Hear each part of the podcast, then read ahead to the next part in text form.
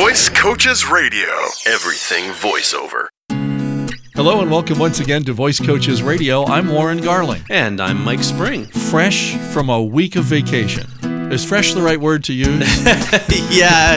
Um, well, I don't know that any vacation with uh, you know young children is really what you'd call relaxing enough to be fresh. Right, but right. you know, I'm I'm I'm uh, I'm certainly a little tanner at least. well, good, good, good to have you back in the building anyway. you. And you arrived back to, to find an email from a listener. That's right. And he had a great topic suggestion for us. So this comes from Ron in Medina, Ohio. And Ron says, Hi, Mike and Warren, longtime listener here. Thank you, Ron. We appreciate you putting up with us for a long time.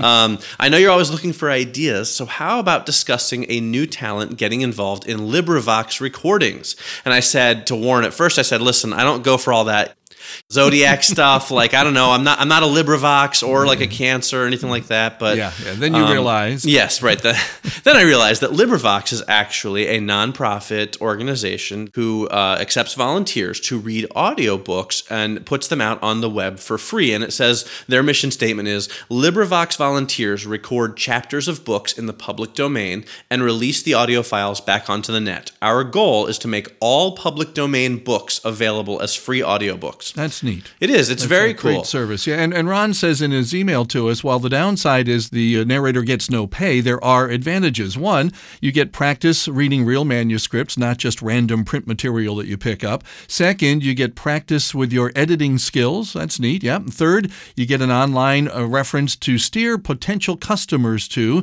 with a humble brag about your community involvement. He's even got a fourth good reason here, and that is you're helping a worthwhile endeavor. And and all of those make sense. And for all of those reasons, we would heartily endorse you as a voice actor, especially if you're just getting started, getting involved with LibriVox. Yeah, LibriVox is actually a really great stepping stone. I know a lot of people are interested in audiobooks, and we've talked on the podcast numerous times about ACX, um, which is Audible's uh, creator exchange. And, and ACX is a really great way to get your foot in the door as a paid audiobook narrator. But here's the thing with ACX, especially if you're a beginner, you do have to audition for it, and it can be a lengthy process.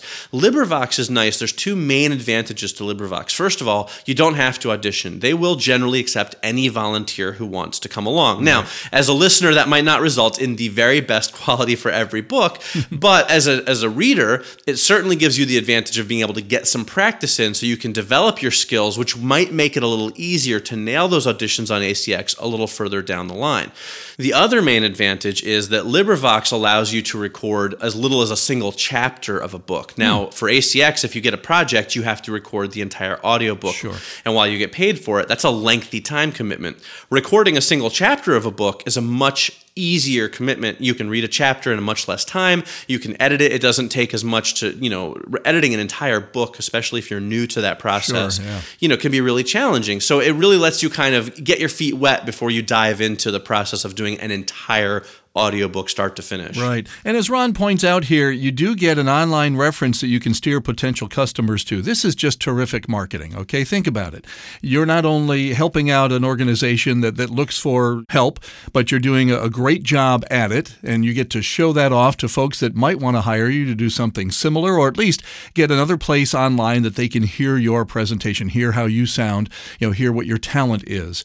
On top of all that, as Ron says, helping a worthwhile endeavor, if you will, is just something we all want to be doing. And that's another part of marketing we've talked about before. If you've got a specific charity that you like to support, and perhaps you'd like to support a little bit more, but you don't have the money to do that, look into volunteering for them. And part of that, of course, can be doing some uh, some audio narration for them, or helping them with their uh, voicemail system in their office, or you know anything like that. I did that years ago for the Kidney Foundation. I never regretted it. Right. It was just a, it was a great experience, and a lot of people got a chance to hear what I do. But at the same time, I felt like I was really giving a lot more than I, I knew I could out of my pocket. Absolutely. It's really a great, uh, it is a great organization. You know, their goal is to put stuff out there for free for people who want access to it. They help out a lot of, you know, people with, with sight impairment and stuff like that. And like you said, you know, it's good for marketing. I mean, the nice thing about public domain books is there's a lot of them that are really well known. So it's a great way for you to say in, in your latest cover letter, hey, and by the way, I just narrated a chapter of the Canterbury Tales or Mark Twain, you know, or some really well-known work that that looks impressive, you know, on your resume. So I mean, that is certainly something that that you know there is a lot of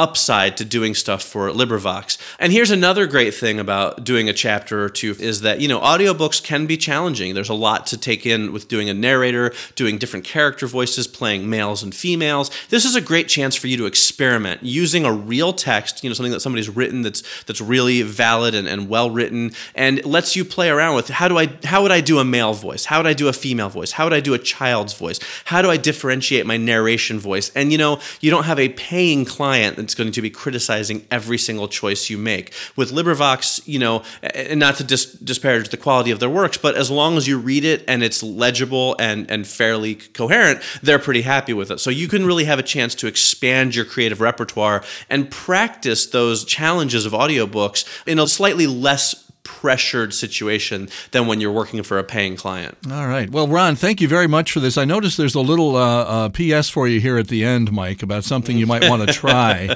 uh, that deals with your Twizzlers and your Mountain Dew. Yes. It says, uh, yes, yes. Ron does give me a good suggestion. He says, take a Twizzler, bite off each end, stand that up in your cup of Mountain Dew, and use the Twizzler as a straw. Your two favorites in synergy. Ron, great minds clearly think alike because I have to admit, I have done that before. And after listening to you today, I think you've already been doing this. I was going to say what it sounds like. I uh, I'm no stranger to large amounts of sugar in my body.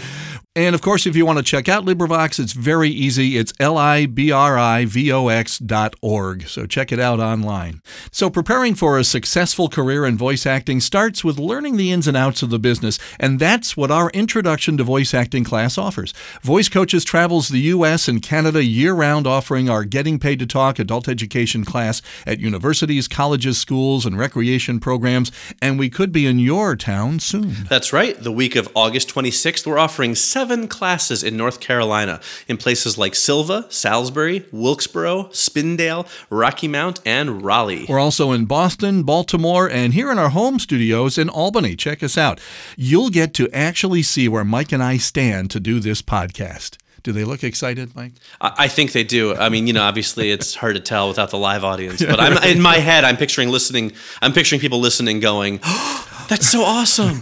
Find out when and where we'll be near you in the coming weeks by calling 866 887 2834. Or you can email us at podcast at voicecoaches.com, which is the best way to ask us questions, make comments, or provide us with a topic for our next podcast, like Ron did today. Thank, you you, Ron. again, Ron, yes. And uh, you can always follow us on Twitter and like us on Facebook. And, you know, I have to say, Warren, you know, we built that whole thing up about people being able to see where we do the podcast, Yeah, but I see this booth every week and I don't find it that exciting. Yeah, I'm getting kind of tired of it too. We, we need a, a change of scenery. Maybe, yeah, go. we got three other studios to choose from. That's Maybe We should try that. Maybe. All right. Well, whatever we do, uh, wherever we record it, we'll be back with it next week. Hope you'll join us then.